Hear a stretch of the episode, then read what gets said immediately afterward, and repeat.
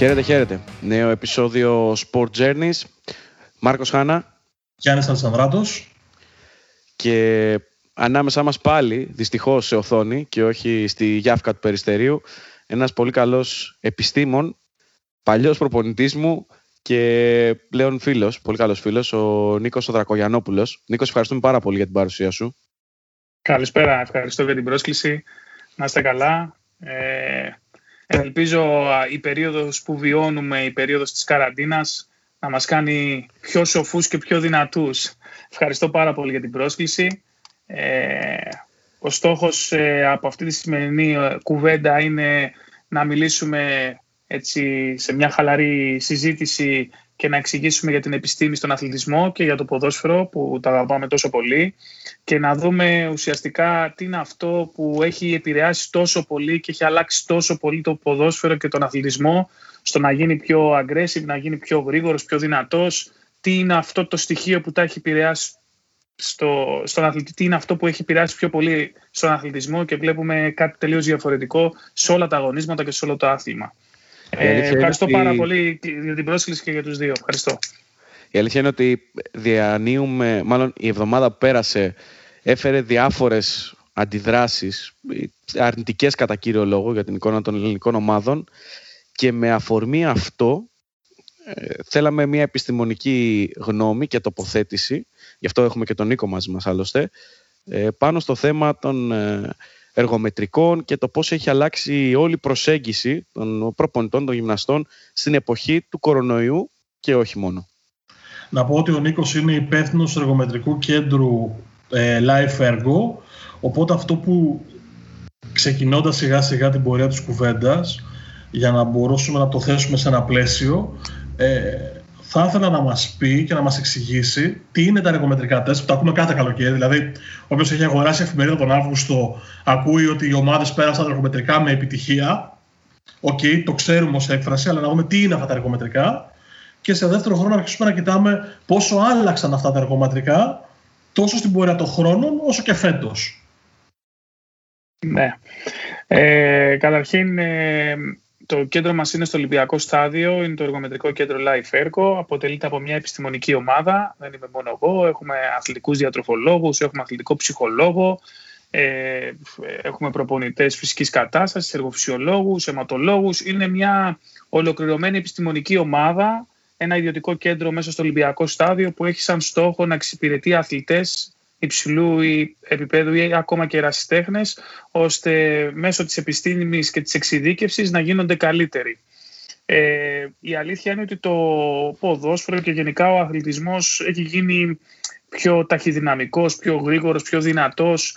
Ο, ο λόγος δεν είναι ο εργομετρικός έλεγχος, ο λόγος είναι η επιστήμη η επιστήμη που έχει μπει στον αθλητισμό σε όλα τα αγωνίσματα και βλέπουμε αθλητές που τρέχανε το 1970 2 ε, ώρες και 30 λεπτά έναν μαραθώνιο να το κάνουν 2 ώρες μετά από 20-25 χρόνια, 30 χρόνια το κάνουν 2 ώρες. Βλέπουμε έναν αγώνα Μουντιάλ του 1970 και βλέπουμε έναν αγώνα Μουντιάλ το, αυτής της εποχής που βιώνουμε και βλέπουμε τελείως διαφορετικό άθλημα. Πιο γρήγορο, πιο δυνατό, με πολλά περισσότερα χιλιόμετρα ο αθλητής έχει τη δυνατότητα να παίξει 60-65 παιχνίδια μέσα στον χρόνο, ενώ τότε έπαιζε 20 παιχνίδια και έβγαζε και πολλούς τραυματισμούς.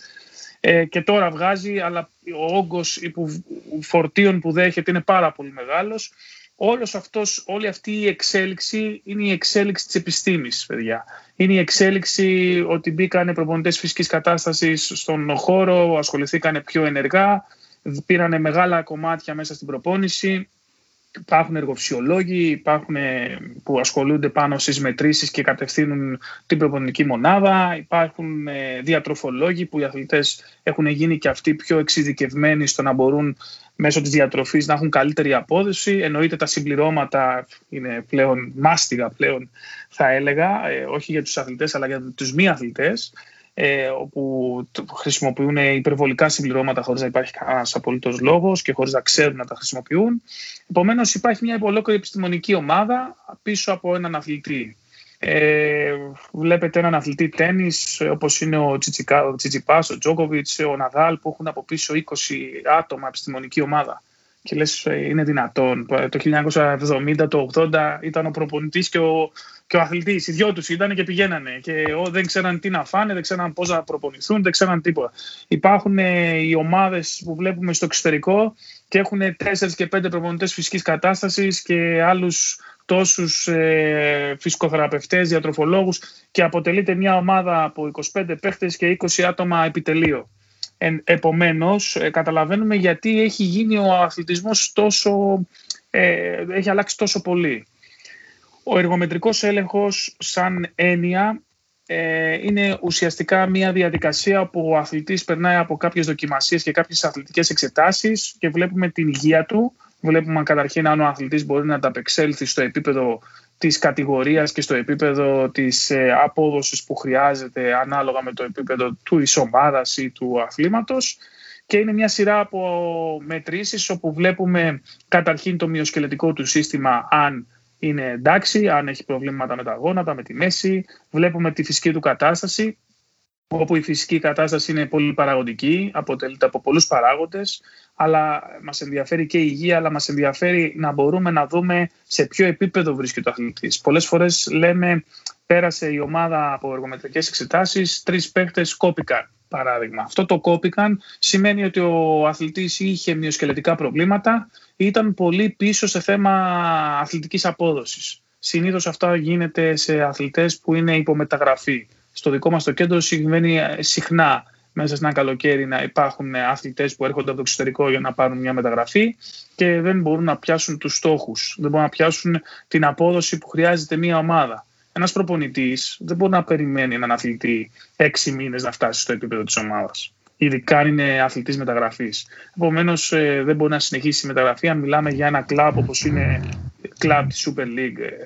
Επομένως, ε, ο εργομετρικός έλεγχος αποτελείται ε, από μία σειρά μετρήσεις όπως είναι ο ισοκινητικός έλεγχος, ο καρδιοναπνευστικός έλεγχος, μετράμε την έκρηξη, την ευληγησία, την αλτικότητα, ένα σύνολο πραγμάτων όπου βάσει αυτών των μετρήσεων κατευθύνουμε το, τον ε, προπονητή φυσικής κατάστασης και τον ίδιο, την ίδια την ομάδα σε τι όγκο προπόνησης θα πρέπει η ομάδα να συνεχίσει να κάνει για την περίοδο της προετοιμασίας. Επομένως γίνονται οι εργομετρικές εξετάσεις και η ομάδα χωρίζεται σε υπογκρουπ, σε, σε μικρές ομάδες και δουλεύουν βάσει του εργομετρικού ελέγχου τις κάθε ατομικά ανάλογα και το κλαμπ. Υπάρχουν ομάδες που έχουν τη δυνατότητα να κάνουν 7, 8, 9, 10 υποομάδες και να προσπαθούμε να βελτιώνουμε σχεδόν ατομικά τον αθλητή. Σε πιο αραστεχνικό επίπεδο αυτά, αυτά τα γκρουπ επειδή δεν υπάρχουν πολύ μεγάλο team γίνονται σε πιο μικρό έτσι, επίπεδο. Ε, σίγουρα από εκεί και πέρα η βασική στόχη μιας εργομετρικής αξιολόγησης εκτός από το αθλητικό προφίλ είναι και η καθοδήγηση προπονητικής κατεύθυνσης αυτό που λέγαμε πριν, ώστε να πάρουμε τα δεδομένα και να μπορέσουμε να δουλέψουμε με τον αθλητή. Εννοείται ότι στην περίοδο της εξέλιξης της αγωνιστικής περίοδου οι αθλητές και οι ομάδες επαναλαμβάνουν αυτά τα τεστ. Δεν έχει αξία να κάνει κάποιος εργομετρικά το καλοκαίρι και να μην επαναλάβει τις μετρήσεις, γιατί δεν έχει δει τη δουλειά που έχει κάνει. Εντάξει. Συνήθως ε... πόσες φορές γίνεται αυτό μες στον χρόνο; ανάλογα το κλαμπ. Οι ομάδες, ας πούμε, όπως είναι ο Ολυμπιακός, ο Αστέρα Τρίπολης που συνεργαζόμασταν, η Λαμία, αυτές οι ομάδες το κάνουν δύο με τρεις φορές το χρόνο.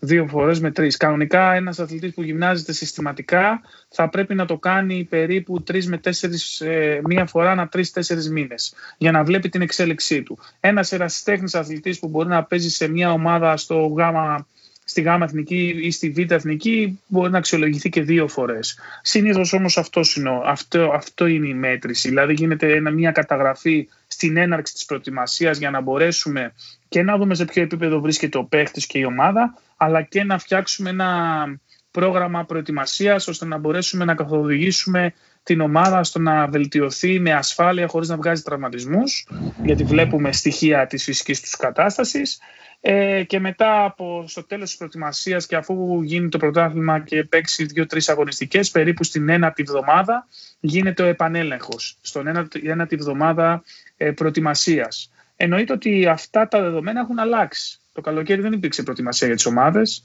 Ε, υπήρξε ε, μία μήνυ προετοιμασία σχεδόν για όλες τις ομάδες. Ε, ο Ολυμπιακός, αν δεν κάνω λάθος, έκανε ε, τη μικρότερη προετοιμασία από όλους ε, λόγω, λόγω του COVID. Αλλά και οι άλλες ομάδες κάνανε περίπου πέντε εβδομάδες προετοιμασία, τέσσερις εβδομάδες, έξι ήταν ο μεγαλύτερος όγκος. Είναι πολύ μικρός όγκος ε, όγκος προπόνησης ε, σε κύκλο προπόνησης για να μπορέσουμε τους παίχτες να τους βελτιώσουμε και για να μπορέσουμε τους παίχτες να τους έχουμε και στο 100% της καλύτερης φυσικής τους κατάστασης στις 15 Αυγούστου που έπρεπε να είναι Ολυμπιακός ή στις 15 Ιουλίου μάλιστα που έπρεπε να είναι Ολυμπιακός.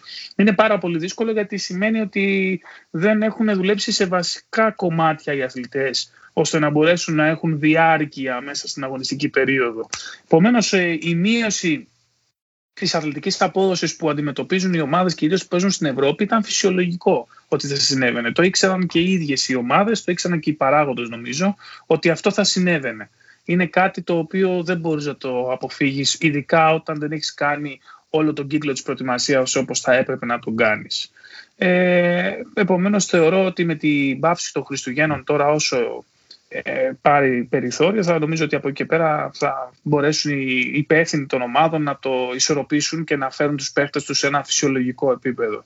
Και θεωρώ ότι και σε ευρωπαϊκό επίπεδο, που οι ομάδες είναι σε τελείως διαφορετικό επίπεδο από τις ελληνικές, και εκεί θα αντιμετωπίσουν προβλήματα. Και νομίζω ότι αυτοί που καταλαβαίνουν να διαβάζουν ένα ποδοσφαιρικό αγώνα το βλέπουν. Βλέπουν τις ομάδες και την Παρσελώνα και τη Ρεάλ και άλλες ομάδες. Όχι το αποτέλεσμα σαν αποτέλεσμα που έχουν, αλλά την εικόνα τους, την αθλητική τους εικόνα. Βλέπουμε ότι οι παίχτες έχουν βγάλει κούραση, βγάζουν τραυματισμούς και είναι απόλυτα φυσιολογικό καθώς πέρσι σταματήσαν τρεις μήνες, οι παίχτες ε, είναι τελείως διαφορετική χρονιά. Και τώρα θα έχουμε πρόβλημα. Εκτός από την Α' Εθνική έχουν σταματήσει η Β' Εθνική, η Γ' Εθνική, δεν έχουν ξεκινήσει καθόλου το πρωτάθλημα. Οι παίχτες ξεκινήσαν από τη Μασία, ξανασταματήσανε. Θεωρώ ότι και επειδή είναι και πιο ερασιτέχνες, θεωρώ και εκεί θα έχουν πολύ μεγάλα προβλήματα στη συνέχεια των πρωταθλημάτων, γιατί θυμίζω ότι δεν έχει ξεκινήσει καμία κατηγορία εκτός από την Α' Εθνική, έτσι. Υπήρχαν λοιπόν, όλες οι ομάδες ήταν έτοιμες να ξεκινήσουν και δεν ξεκινήσαν. Ακούτε μεγάλη παύση από εμάς, γιατί μόλις έχουμε κάποιες τρεις σελίδες ερωτήσεων που έχουμε ετοιμάσει για τον Νίκο, είναι χήμαρο. Ε, αλλά αυτός είναι και ο λόγος που τον έχουμε στη, στην εκπομπή, γιατί αυτά που είπε λίγο νωρίτερα και άλλα πολλά που θα πει στην συνέχεια θέλουμε να προβάλλουμε, διότι ασκείται μια κριτική στον Ολυμπιακό, στην ΑΕΚ, ε, σε άλλες ομάδες και έχουμε χάσει εντελώς τη μεγάλη εικόνα και, τους, και τις παραμέτρους που πρέπει να θέτουμε ε, φέτος στο τι θα δούμε από την εκάστοτε ομάδα. Το ζήτημα, ξέρετε ποιο είναι, ο, όλα νομίζω ότι κρίνονται σε μια ατάκα που είπε ο Νίκος πριν από λίγο. Ε, οι ομάδες το ήξεραν. Δηλαδή ήξεραν ότι με αυτά τα δεδομένα που έχουν, με αυτές τις μετρήσεις που έχουν και με ένα τόσο μικρό χρονικό διάστημα για προετοιμασία και αποφόρτιση, θα ήταν δεδομένο ότι θα δούμε τέτοια φαινόμενα και όντως στην πραγματικότητα αυτό που βλέπουμε ειδικά στο υψηλότερο επίπεδο είναι την ψαλίδα να κλείνει. Δηλαδή ομάδες που πέρσι ήταν μια σκάλα πάνω από άλλες αυτή τη στιγμή ασθμένουν εντός ή εκτός εισαγωγικών για να λυγίσουν ομάδες μεσαίας ταχύτητας. Πιστεύετε ότι αυτό είναι τελικά, δηλαδή οφείλεται τόσο στην έλλειψη προετοιμασίας και στην έλλειψη αποφόρτησης αυτή αυτό, αυτό που παρατηρούμε, δηλαδή το ότι μικραίνει η ψαλίδα από τις κορυφαίες ομάδες προς τις μικρότερες. Πιστεύω ότι έχει παίξει ένας πολύ μεγάλος ρόλος όσον αφορά η αποχή που είχαν μέσα στην περίοδο ε, και αυτό που βιώνουν τώρα. Δηλαδή, οι ομάδες ξεκινάνε να κάνουν μια εβδομαδία, έναν εβδομαδιαίο κύκλο και ξαφνικά πέντε ποδοσφαιριστές ε, έχουν πρόβλημα με τον κορονοϊό. Αυτό σημαίνει ότι είναι θετικοί στον κορονοϊό. Αυτό σημαίνει ότι ο παίχτη θα πρέπει να σταματήσει 15 μέρες. Δεν θα πρέπει να κάνει καμία αθλητική δραστηριότητα 15 μέρες. Ε, είναι πολύ μεγάλο το νούμερο για 15 μέρες ένας ποδοσφαιριστής να κάτσει σπίτι του χωρίς να είναι άρρωστος, επειδή είναι θετικός ε, στον COVID και μετά να ζητήσουμε να γυρίσει να κάνει πέντε προπονήσεις και να παίξει έναν αγώνα. Ε, είδαμε την ΑΕΚ, ας πούμε, πριν τρεις εβδομάδες, 8-9 παίχτε ήταν θετικοί στο COVID. Αυτό σημαίνει ότι αυτοί οι παίχτε κάτσαν στο σπίτι του 15 μέρες, δεν κάναν καμία αθλητική δραστηριότητα. Και μετά επιστρέψανε, κάνανε 5, 6, 7, 8 προπονήσεις και για τις ανάγκες μιας της ομάδας έπρεπε να μπουν να συμμετέχουν κανονικά σε επίσημο αγώνα.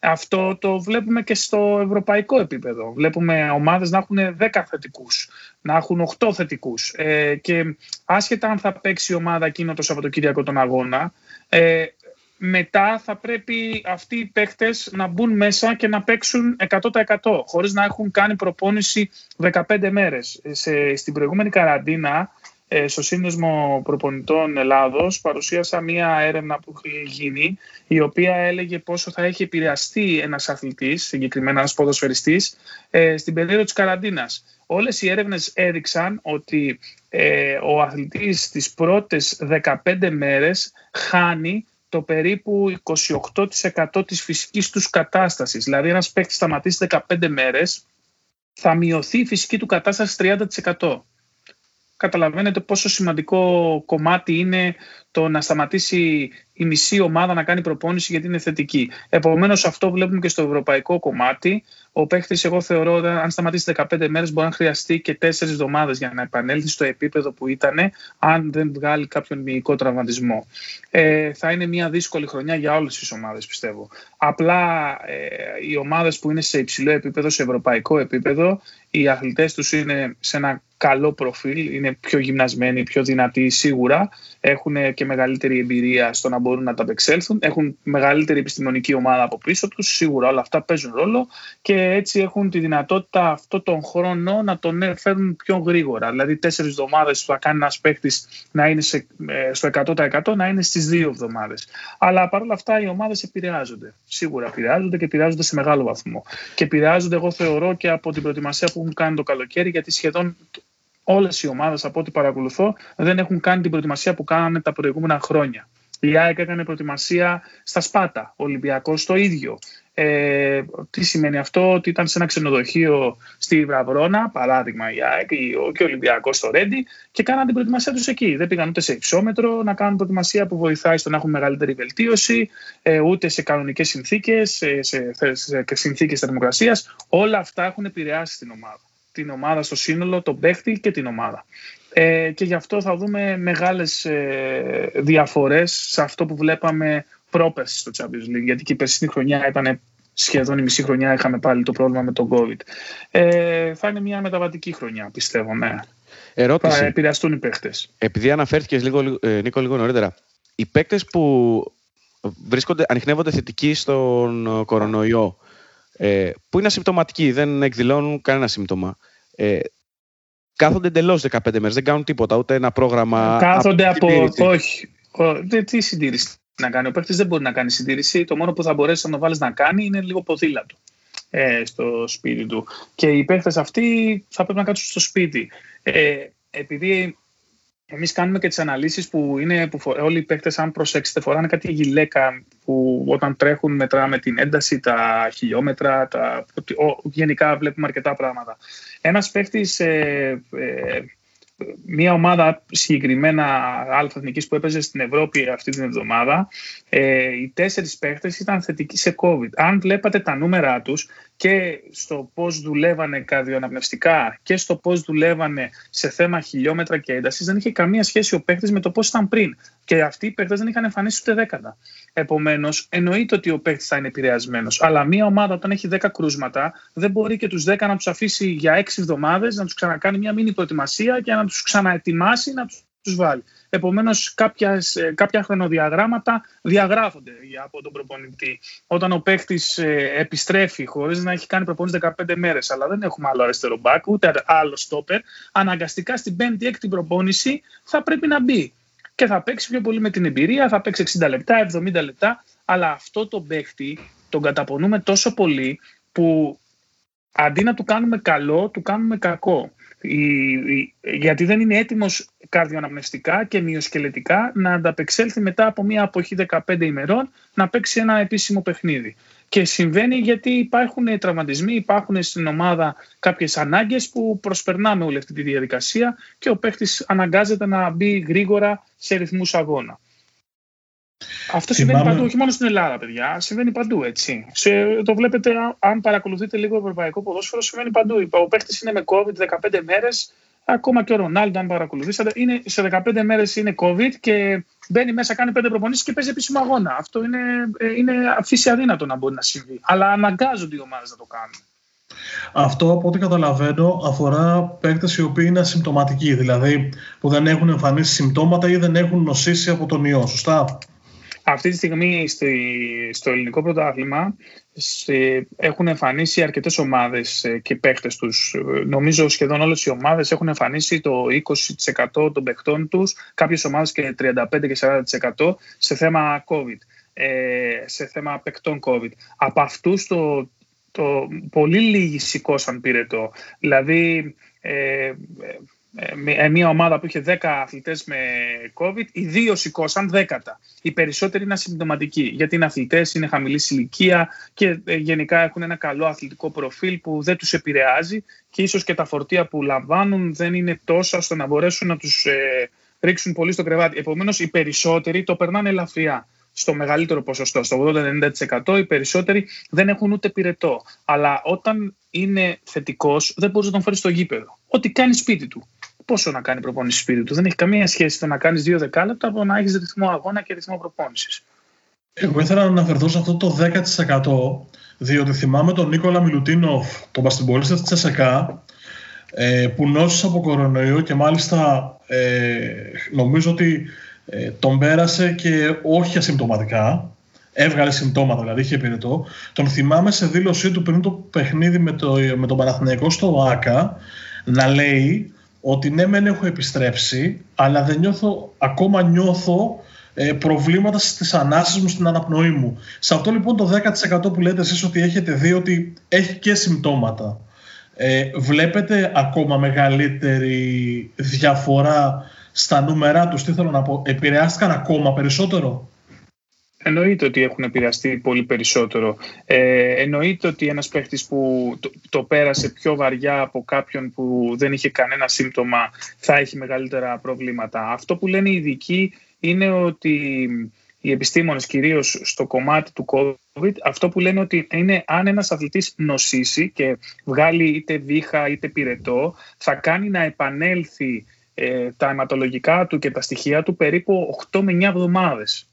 Εμείς δεν μπορούμε, ε, δεν σημαίνει ότι 8 με 9 εβδομάδες θα έχει πυρετό, μπορεί να κάνει πυρετό δύο μέρες. Αλλά στις 15 μέρες μπορεί να είναι και αρνητικός και να τον βάλουμε να κάνει και προπόνηση. Αλλά αυτός ο αθλητής θα επανέλθει στα αιματολογικά του και σε φυσιολογικές συνθήκες 8-9 εβδομάδες. 8-9 εβδομάδες θα είναι σε συνθήκες όπως ήταν πριν.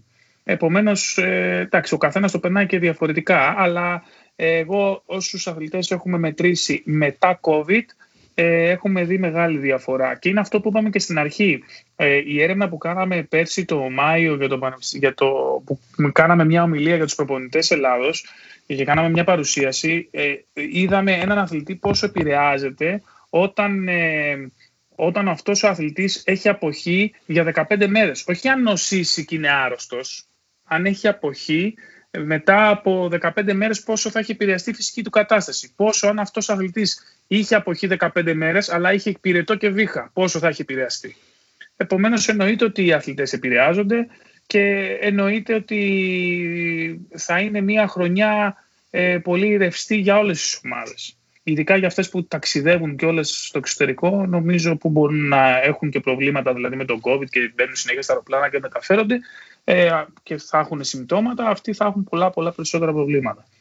Νικό, εγώ αυτό που προσπαθώ να επικοινωνήσω τουλάχιστον μέσω και των κειμένων που ανεβάζουμε στο Sport Journeys είναι ότι ειδικά για τη συγκεκριμένη χρονιά η κριτική θα πρέπει να γίνεται υπό διαφορετικό πρίσμα σε όλες τις ομάδες ακόμα και για το ποδόσφαιρο που βλέπουμε γιατί όλα ε, συνδέονται μεταξύ τους. Αυτό που ήθελα να ρωτήσω είναι από τη στιγμή που οι προπονητές και γυμναστές και εργοφυσιολόγοι, γιατί ένα προπονητικό επιτελείο διαθέτει πάρα πολλούς επιστήμονες και πάρα πολλούς ανθρώπους. Ε, από τη στιγμή που το γνώριζαν, ε, διαμόρφωσαν ένα πρόγραμμα που να ε, καλύπτει αυτές τις ανάγκες. Δηλαδή, ε, περισσότερη πίεση σε μικρότερο χρόνο. Ήταν εφικτό κάτι τέτοιο ή ήταν μια κατάσταση που αναγκαστικά θα μας οδηγούσε σε αυτό το αποτέλεσμα που συζητάμε; Νομίζω ότι στην περίοδο της προετοιμασίας όλοι ξέρανε, ειδικά για τις ομάδες που είχαν ευρωπαϊκές υποχρεώσεις και ήταν πολύ κοντά, ξέρανε όλες οι ομάδες ότι τα βήματα της προετοιμασίας, γιατί υπάρχουν στάδια και βήματα στις προετοιμασίες, ε, δεν θα είναι ίδια όπως όλες τις χρονιές. Κάποια βήματα δεν θα τα κάνουμε και καθόλου, ας πούμε. Θα μπούμε πολύ πιο γρήγορα στις αγωνιστικές υποχρεώσεις και και γενικά αυτό που εγώ βλέπω είναι ότι κάθε εβδομάδα γίνεται ένας διαφορετικός προγραμματισμός σύμφωνα με το τι δεδομένα έχουμε, παιδιά. Ε, και το τι ακριβώς ε, βλέπουμε από την ομάδα μας και από τις αναλύσεις που μας δίνουν ε, αυτά τα ειδικά γυλαίκα, τα GPS που φοράνε όλες οι ομάδες πλέον και βλέπουμε πόσο κουρασμένη είναι η ομάδα και τι συνθήκες ε, έχει. Διαμορφώνεται η προπόνηση, αλλά η βάση γίνεται το καλοκαίρι όσο και να διαμορφώσεις εσύ μέσα στην εβδομάδα την προπόνηση, ακόμα δεν έχει ξεκινήσει το κύπελο στο ελληνικό πρωτάθλημα. Όσο και να διαμορφώσεις εσύ την προπόνησή σου, ε, όταν ε, δεν έχει γίνει το κτίσιμο της χρονιάς σωστά, ε, θα πας έτσι μέχρι το τέλος της χρονιάς. Θα πας έτσι, θα προσπαθήσεις να μην βγάζεις τραυματισμούς και θα προσπαθήσεις όσο μπορείς να το ελέγξεις. Καλώς ή κακώς μια ομάδα τη βελτιώνει στην προετοιμασία όσον αφορά την αθλητική της απόδοση, όχι την αγωνιστική της απόδοση. Όσον αφορά δηλαδή τον αθλητή να τον κάνεις καλύτερο, από το 4 να τον πας στο 6. Μέσα στην αγωνιστική χρονιά πλέον ε, είναι διαφορετικά τα πράγματα. Θεωρώ λοιπόν ότι όλες οι ομάδες πηγαίνουν βήμα-βήμα ε, και κάνουν προγραμματισμό τουλάχιστον για μία-δύο εβδομάδες. Δεν μπορούν να κάνουν μεγάλους προγραμματισμούς γιατί είναι έτσι οι συνθήκες που δεν μπορούν να κάνουν μεγάλα πλάνα. Ούτως ή άλλως, ακόμα και μεγαλύτερο πλάνο να έκαναν, εάν σε ένα ταξίδι ε, βγάλουν 15 θετικούς ποδοσφαιριστές ή αθλητές, όλο το πλάνο του στον αέρα, φαντάζομαι. Δηλαδή, Έτσι ακριβώς. Είναι, είναι, πολύ λογικό. Το είδαμε και με τον Άρη, το είδαμε και με την Άκη, το είδαμε που βγάλαν πολλά κρούσματα ε, και, και άλλες ομάδες. Χιλάρη, νομίζω, έχει βγάλει κρούσματα. Ε, γενικά, ε, πας και βλέπεις. Και γι' αυτό κιόλας ε, νομίζω η FIFA άλλαξε, το, άλλαξε και το νούμερο. Γιατί ήταν πάνω από πέντε πλέον δεν γίνεται το παιχνίδι, αν θυμάμαι καλά, γιατί υπήρχαν και πολλά κρούσματα και χάνονταν και πολλοί αγώνες. Επομένως, ε, σίγουρα πρέπει να προσαρμοστούμε στα δεδομένα που έχουμε αυτή τη στιγμή. Εγώ θεωρώ ότι έτσι θα πάει όλη η χρονιά. Θεωρώ ότι όλες οι ομάδες θα δυσκολευτούν από τώρα μέχρι και το Γενάρη και λίγο μετά θα, βρουν λίγο θα έχουν λίγο καλύτερο ρυθμό.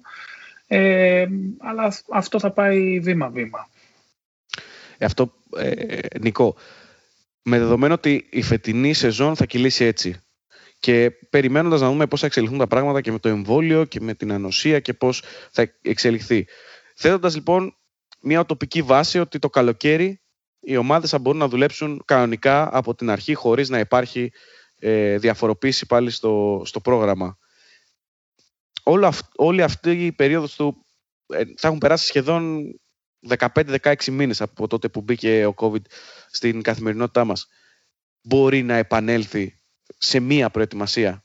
Δηλαδή να μπουν ξανά οι βάσεις για να έχουμε μία φυσιολογική ροή.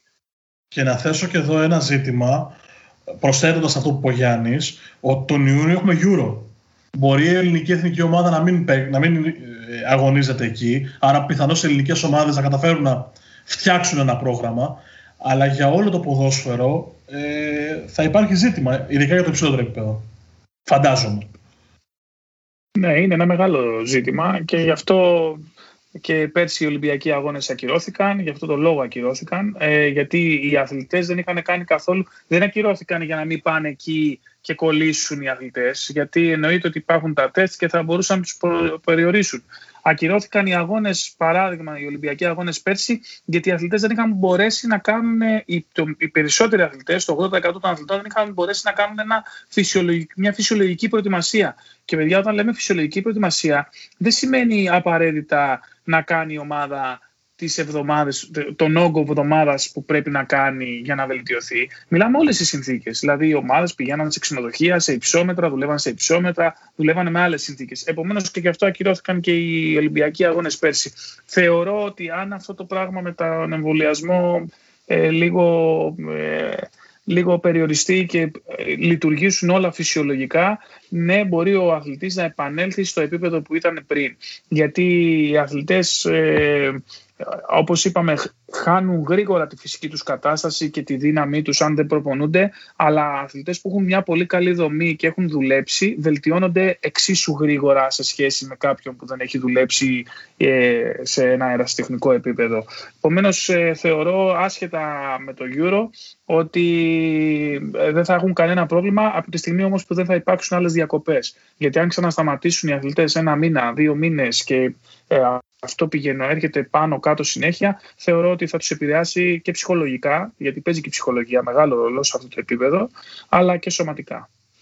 Ήταν το επόμενο βήμα, συγγνώμη Μάρκο που σε διακόπτω, ήταν το επόμενο βήμα επειδή αναφέρθηκε στην αρχή ο Νίκος στην ομάδα του Life Ergo ε, που διαθέτει και αθλητικούς ε, ψυχολόγους. Ο Πέτερ Σάγκαν, ένας από τους πιο ακριβοπληρωμένους ποδηλάτες στον κόσμο και ένας από τους πιο επιτυχημένους sprinter, η ειδικότητά τους στο, στην ποδηλασία, είχε πει ότι ε, η φυσική μας κατάσταση είναι εξαιρετική, παρότι δυσκολευτήκαμε πάρα πολύ στο να δουλέψουμε, όμως δεν πρέπει να βγάζουμε από την εξίσωση των αθλητών και αναφερόμενο σε όλο το φάσμα του αθλητισμού, όχι μόνο στην ποδηλασία, την ψυχολογική πίεση που έχουμε υποστεί για το αποτέλεσμα της φυσικής κατάστασης του να είμαστε εντάξει, αλλά και για το αποτέλεσμα στους αγώνες που συμμετέχουμε. Ελπίζω, να κατάφερα, ελπίζω να κατάφερα να πνίξω ένα γέλιο που, που μου ήρθε, διότι είχα ανοίξει το στόμα μου να πω ότι αυτό που μου έκανε πολύ μεγάλη εντύπωση είναι ότι μιλήσαμε ότι υπάρχει στο κέντρο αθλητικός ψυχολόγος και ήθελα να φτάσω ακριβώς εκεί. Δηλαδή, στο κατά πόσο ε, η ψυχολογία των αθλητών έχει αλλάξει έχοντας και το φόβο, έχοντας και την, ε, την ενδόμηχη σκέψη ότι κάτι μπορεί να συμβεί και όλα αυτά που πω Γιάννη, τα οποία προσυπογράφω και δίνω το λόγο σε σένα. Παιδιά, οι, οι αθλητές ε, είναι είναι παιδιά, πρέπει να το καταλάβουμε αυτό. Ε, είναι παιδιά που, έχουν, που νιώθουν πολύ μεγάλη πίεση και για το αποτέλεσμα και θα πρέπει να ξέρετε ότι ο αθλητικός ψυχολόγος έχει μπει στον αθλητισμό πάρα, πάρα πολλά χρόνια. Στην Ελλάδα μπορεί να έχει μπει τα τελευταία 5-6 χρόνια ε, και οι περισσότερες ομάδες όχι στην Α-Εθνική. Στην Α-Εθνική είναι πολύ λίγες οι ομάδες. Ε, δηλαδή θεωρώ από αυτά που ξέρω ότι αθλητικός ψυχολόγος στη Super League έχουμε 6 στη Super League που ασχολούνται με, τη, με Ολυμπιακό, Παναθηναϊκό, ΑΕΚ, ΠΑΟΚ, ε, σίγουρα για αυτές τις ομάδες, ε, ο Αστέρας Τρίπολης έχει. Ε, ο αθλητικός ψυχολόγος είναι ένα βασικό κομμάτι. Στο εξωτερικό όλες οι ομάδες έχουν αθλητικό ψυχολόγο κάθε μέρα και είναι μέρος του team είναι μέρος του team στο πώς θα πρέπει να μιλήσει ο προπονητής στους παίκτες, στον παίκτη ατομικά και είναι και μέρος στο πώς θα πρέπει ο ίδιος ο αθλητικός ψυχολόγος να έχει επικοινωνία με τον κάθε αθλητή ώστε να μπορέσει να τον αποφορτήσει. Εμείς ε, στο κέντρο μας έχουμε πάνω από 10 χρόνια αθλητικό ψυχολόγο. Είναι η Φρόσο Ιπατσού, η παλιά αθλήτρια σε ολυμπιακό επίπεδο, στα 100 μέτρα είναι εξαιρετική σε αυτό που κάνει. Ε, ήταν και στην ΑΕΚ από ό,τι ξέρω παλαιότερα. Έχει περάσει και ένα διάστημα από τον Ολυμπιακό. Ε, είναι και στην εθνική ομάδα Στίβου βέβαια πάρα πολλά χρόνια. Ε, θεωρώ ότι είναι πάρα πολύ σημαντικός παράγοντας και γι' αυτό βλέπετε ότι όλες οι αγγλικές ομάδες έχουν αθλητικό ψυχολόγο. Όχι στην πρώτη ομάδα αλλά και στην Ακαδημία.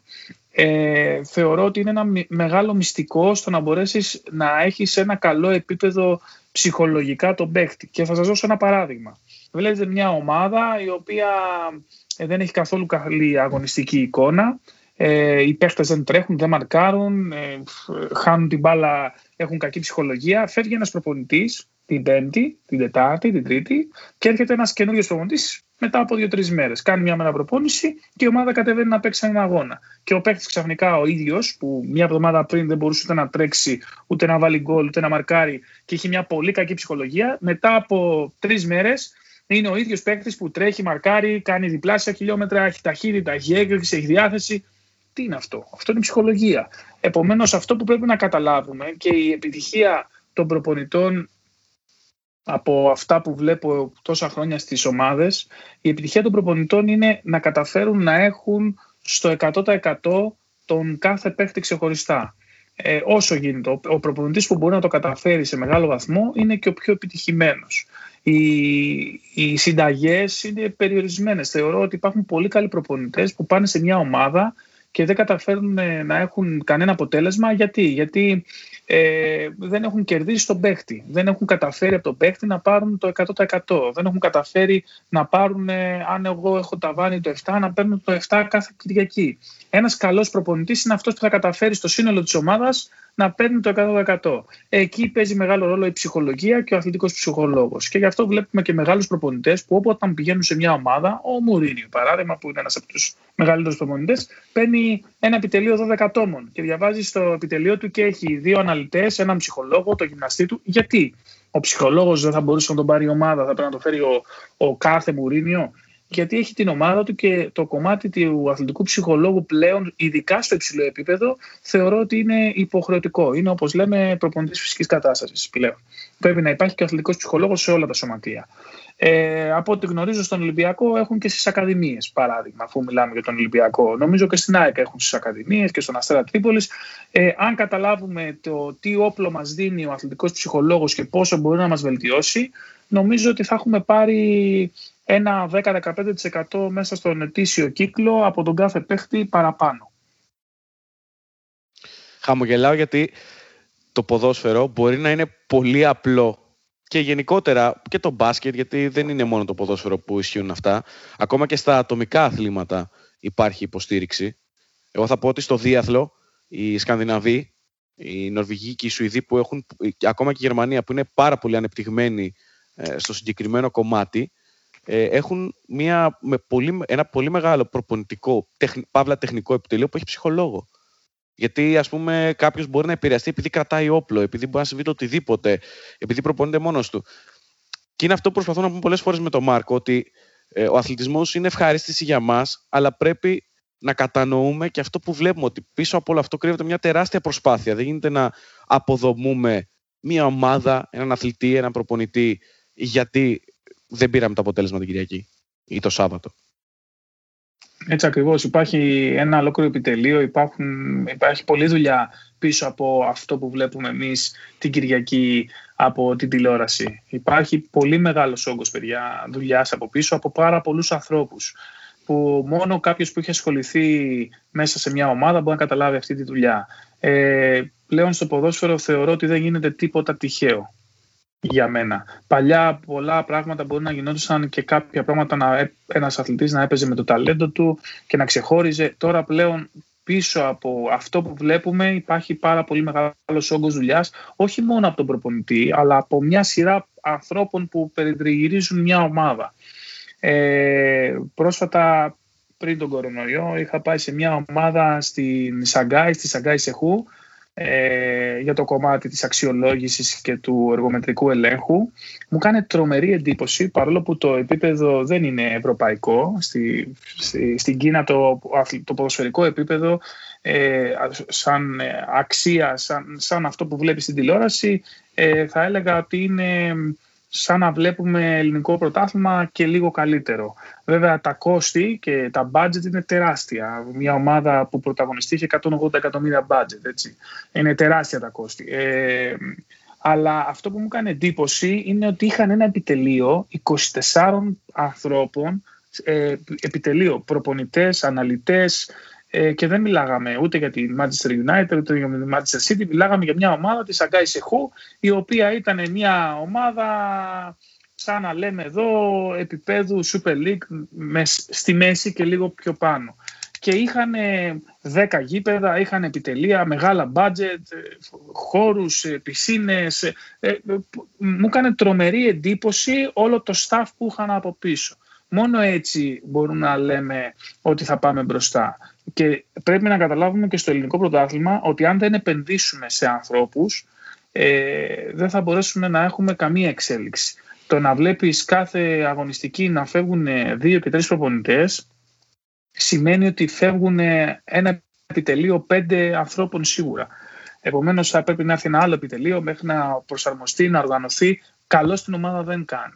Θεωρώ ότι οι παράγοντες θα πρέπει να έχουν ε, θα πρέπει να έχουν σωστές αποφάσεις και να στηρίζουν τους προπονητές μέχρι τέλος.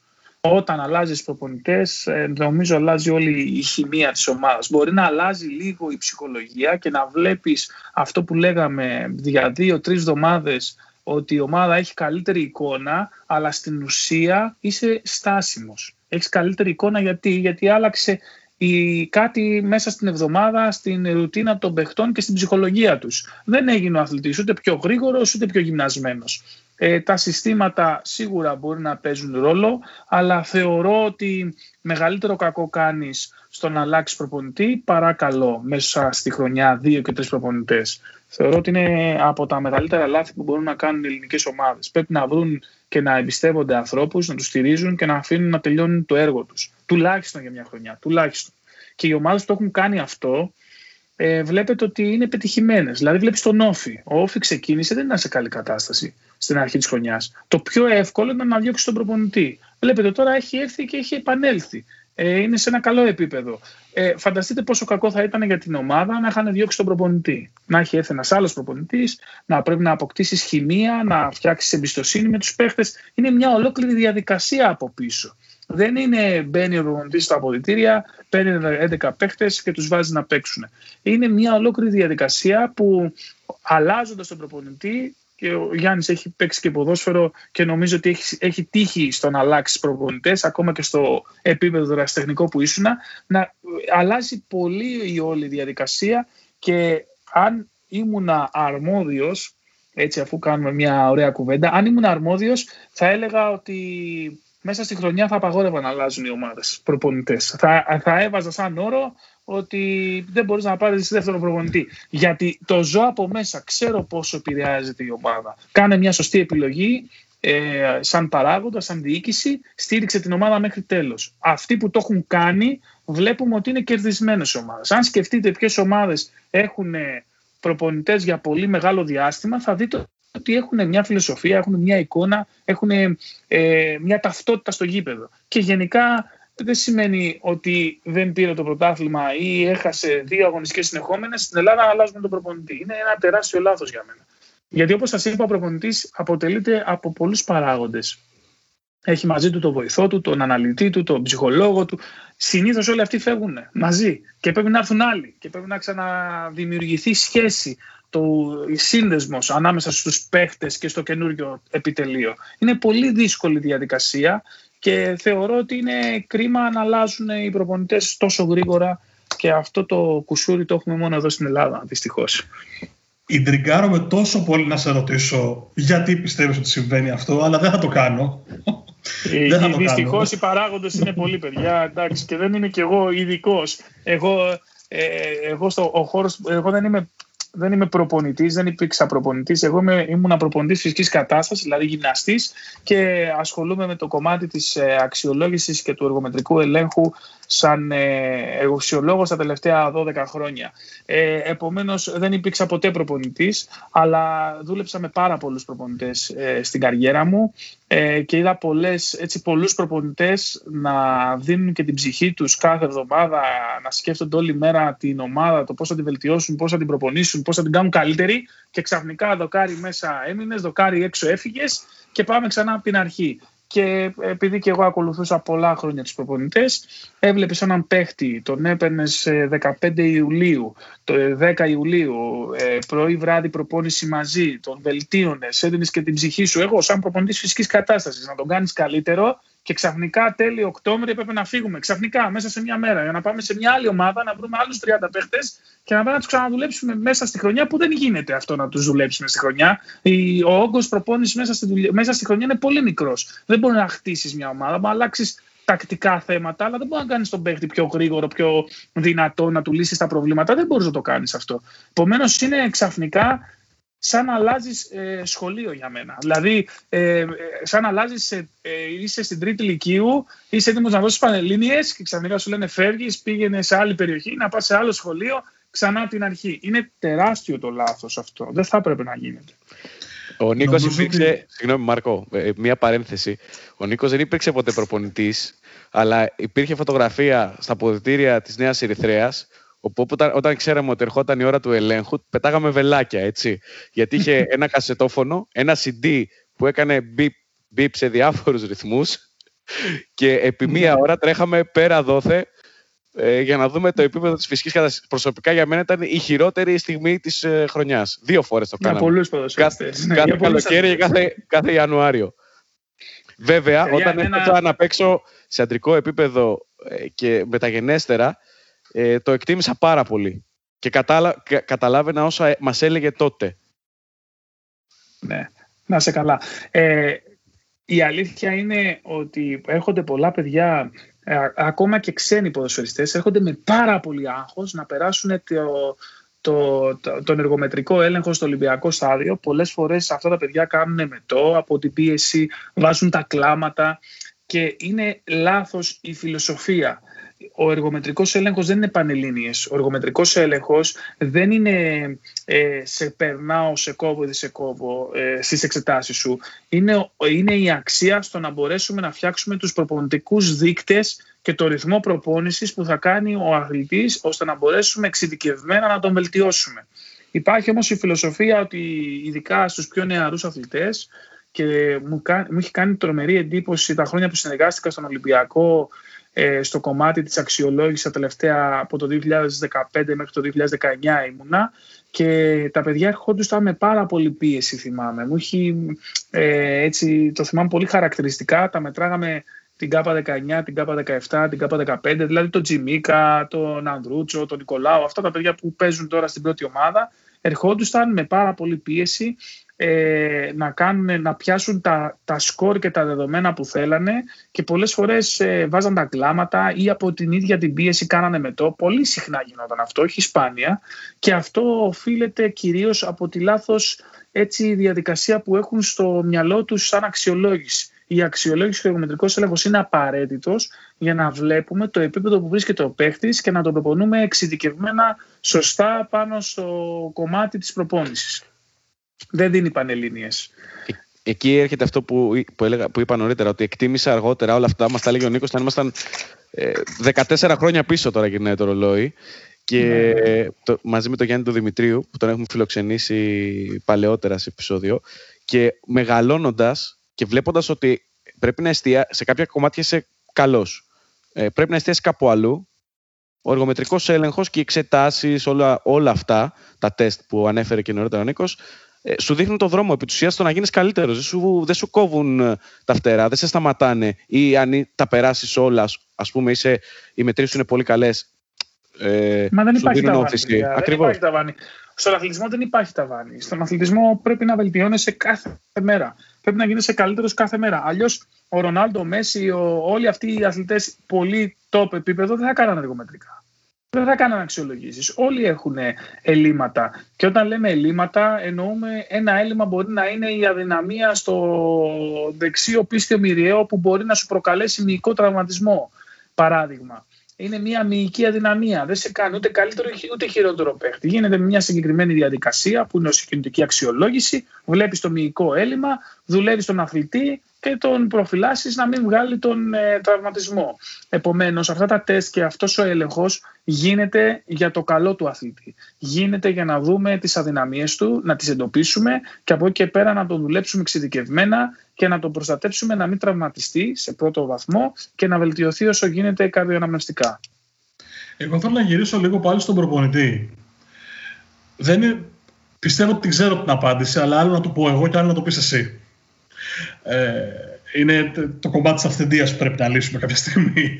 Ε, πολλές φορές βλέπεις ένα παιχνίδι και ξαφνικά 60, 65, 70 λεπτό σηκώνεται τα μπέλα της αλλαγής, βγαίνει ένας παίκτης, μπαίνει ένας άλλος και λες τώρα αυτό είναι ακατανόητο, δεν έπρεπε να τον βγάλει.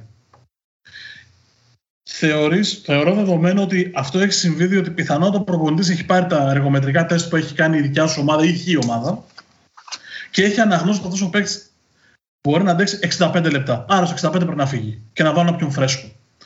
Αυτό που θέλω να τονίσουμε και εκεί θέλω τη δικιά σου την, ε, την τοποθέτηση είναι στο πόσα πολλά δεδομένα έχει μπροστά του ένας προπονητής όταν φτιάχνει ενδεκάδα, καταρτίζει πλάνο, φτιάχνει σύστημα, παίρνει αποστολή ή παίρνει αποφάσεις μέσα σε ένα παιχνίδι.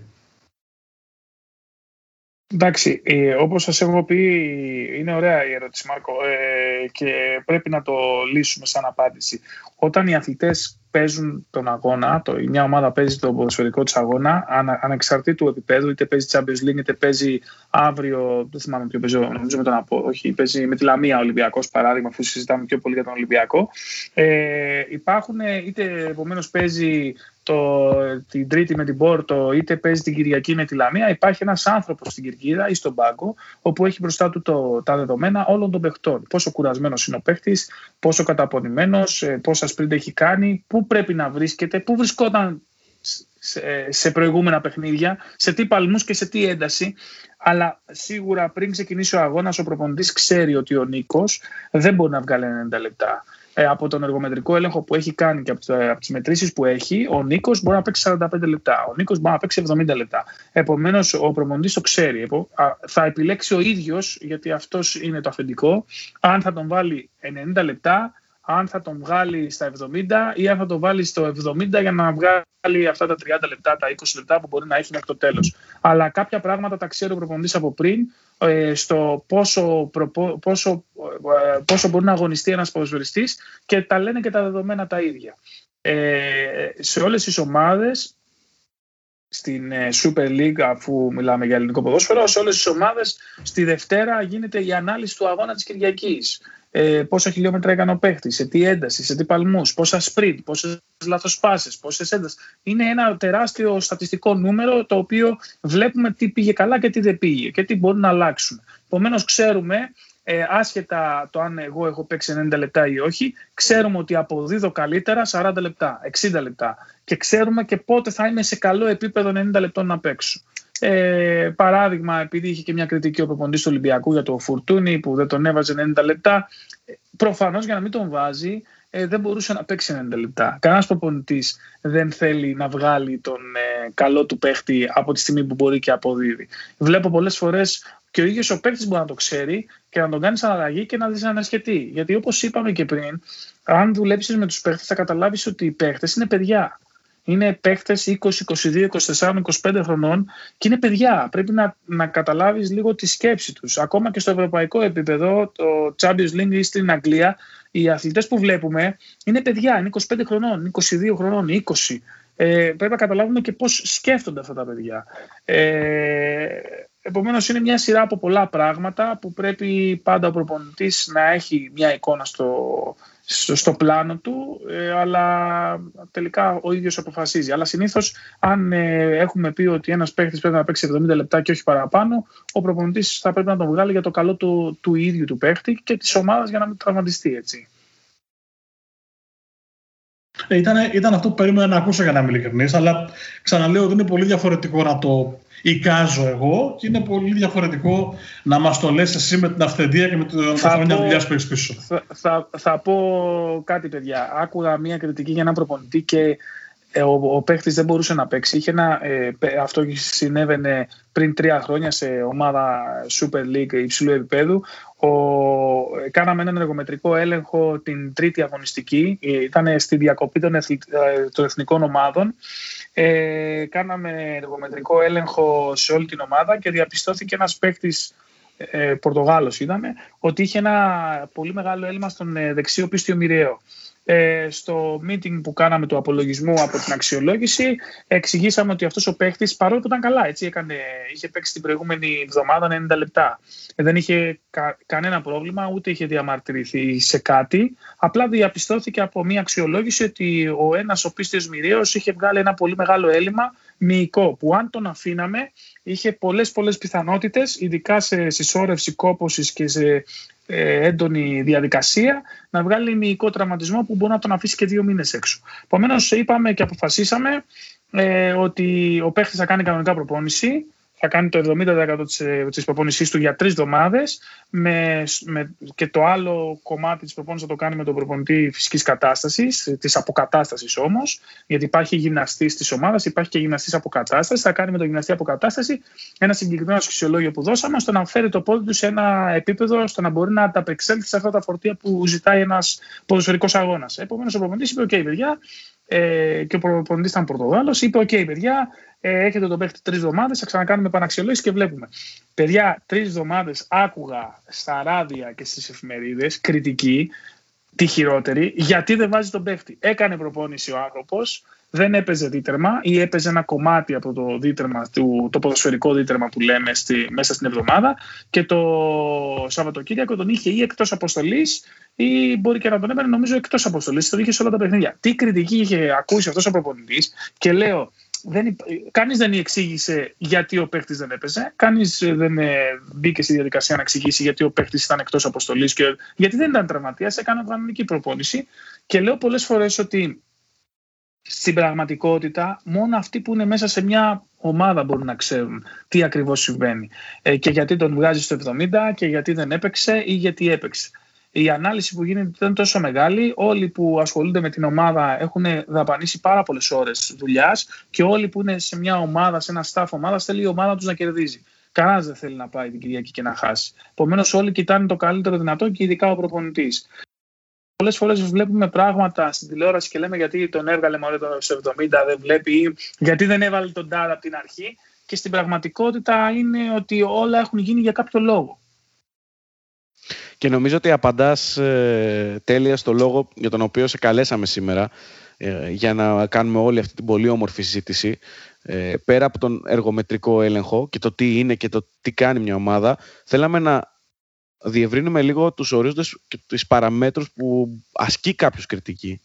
Δηλαδή όταν βλέπεις μια ομάδα, μια ομάδα κρύβει μια πολύ, συνολική, μια πολύ μεγάλη δουλειά από πίσω της. Η επιλογή ενός παίκτη, ενός βασικού σχήματος, ακόμα και η τακτική, που, που ε, ε, πολλές φορές το, το ξεχυλώνουμε το, το ζήτημα εμείς δημοσιογράφοι και είναι φάουλ το αν επέλεξε 3-5-2, 4-2-3-1 γιατί προφανώς έχει ποντάρει σε κάποια συγκεκριμένα χαρακτηριστικά και στο πώς μπορεί η απόδοση των παικτών στο σύνολο να αποδώσει την τακτική.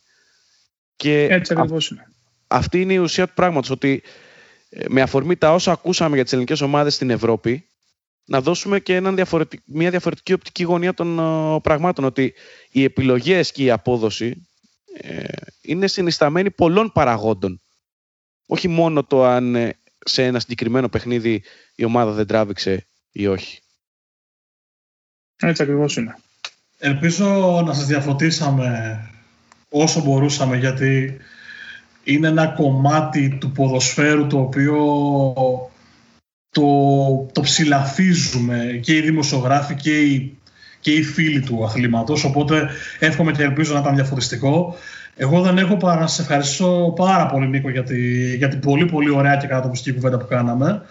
Εύχομαι πολύ σύντομα να καταφέρουμε να κάνουμε μια εκπομπή στο στούντιο αφού έχει περάσει όλο αυτό και να κάνουμε μια αποτίμηση για το τι, τι μας άφησε τελικά και τι κερδίσαμε και τι χάσαμε από όλο αυτό. Να είστε καλά παιδιά, ευχαριστώ πάρα πολύ που μας καλέσατε, που με καλέσατε εδώ να μιλήσουμε. Χαρά μου να τα πούμε και από κοντά στο στούντιο, να σας δω και από κοντά.